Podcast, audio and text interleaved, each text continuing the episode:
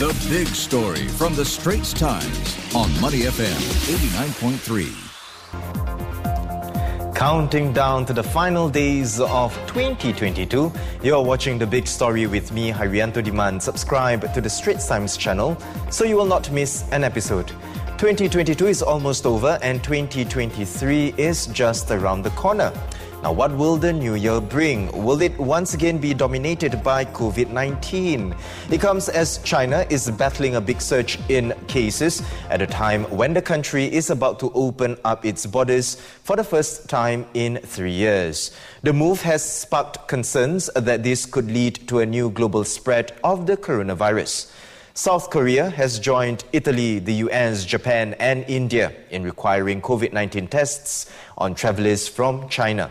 And Malaysia today said it is stepping up surveillance by screening all travelers for fever and testing wastewater samples from aircraft coming from China.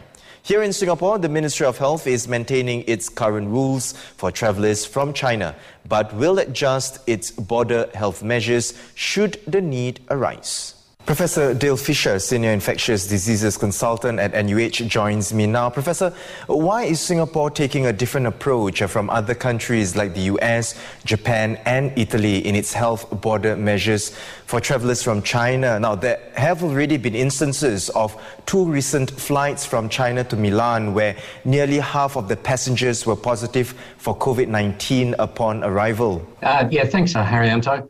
Um, I think the first thing to do is is think of why we're concerned uh, and what is the risk of uh, travellers from China coming into Singapore. And and I look on it as having two concerns. One is the threat to Singapore residents, and one is is there a threat to the health system.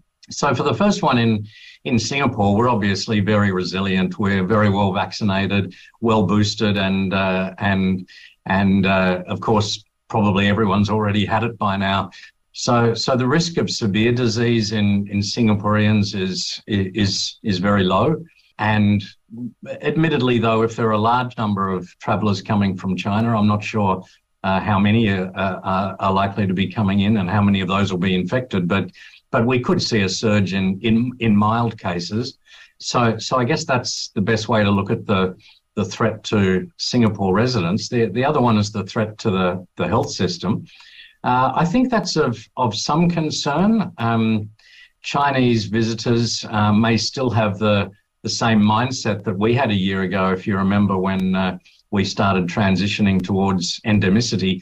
Even people with mild disease were, were, were madly rushing to the hospital, and hospitals were, were seeing you know, a lot of patients that that now, of course, people are much more confident to, to stay at home and recover at home. So, so if uh, travellers from China have still got that same mindset that even a mild disease they need to to rush to hospital, then then that could be a problem. But I, I think that can be dealt with with some instruction or education, and as they arrive, uh, tell them about testing themselves, uh, when and where and how to access, you know, which health service in, in Singapore if they do get symptoms and isolating themselves if they've got symptoms and wearing masks. I think uh, sort of bringing them up to the same standard, I guess, of, uh, of how Singaporeans manage their own COVID um, would would go um, a long way towards managing, you know, what what could be a bit uh, a little bit of a problem. But I, am not convinced that really testing of asymptomatic travellers will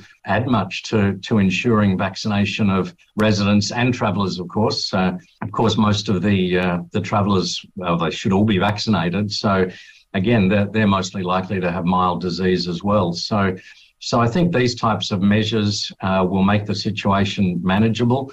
Uh, and of course, setting up testing is not uh, not not so straightforward or cheap. Uh, so we wouldn't want to do it unless we were confident that it was really necessary. We we know it won't capture all the cases. The tests aren't 100% sensitive, and a lot of people will only present a few days later anyway. So so, uh, uh, you know, is it going in other countries? Is it going to be linked with follow-up tests, which which won't be easy? Is it is a positive test going to be linked with supervised isolation? We certainly would struggle with that in in in Singapore because obviously all the hotels are back to business as usual, so they're not available for for quarantine purposes. And and then I guess the final issue is we simply have to be more more resilient, and, and we are. That's what we've we've worked towards, and, and what we are. And we can't every time a country has a surge, uh, we shouldn't have to turn our own situation upside down. We need to to, to be ready and able to, to manage these these things.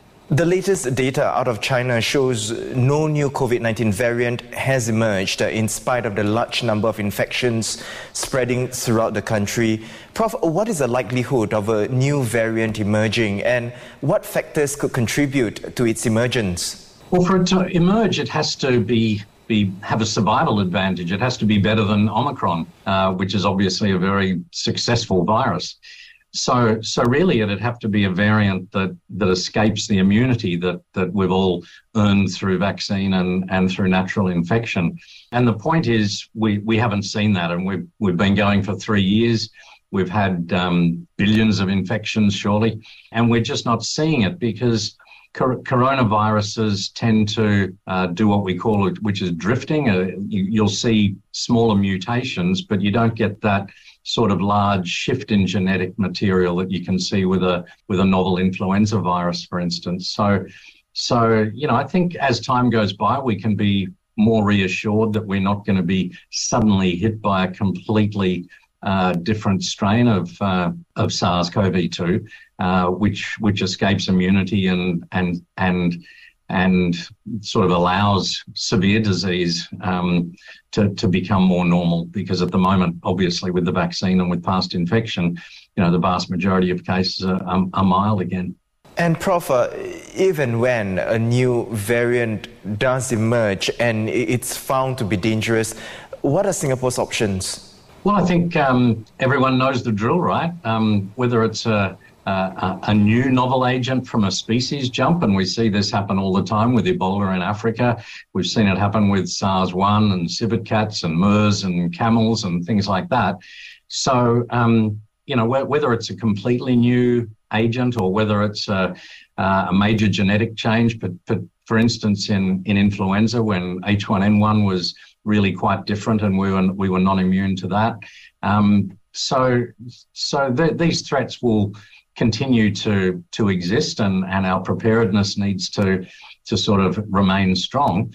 But you know, the first the first uh, step would be you know the mask mandates and limiting the size of gatherings, which were the last thing to go.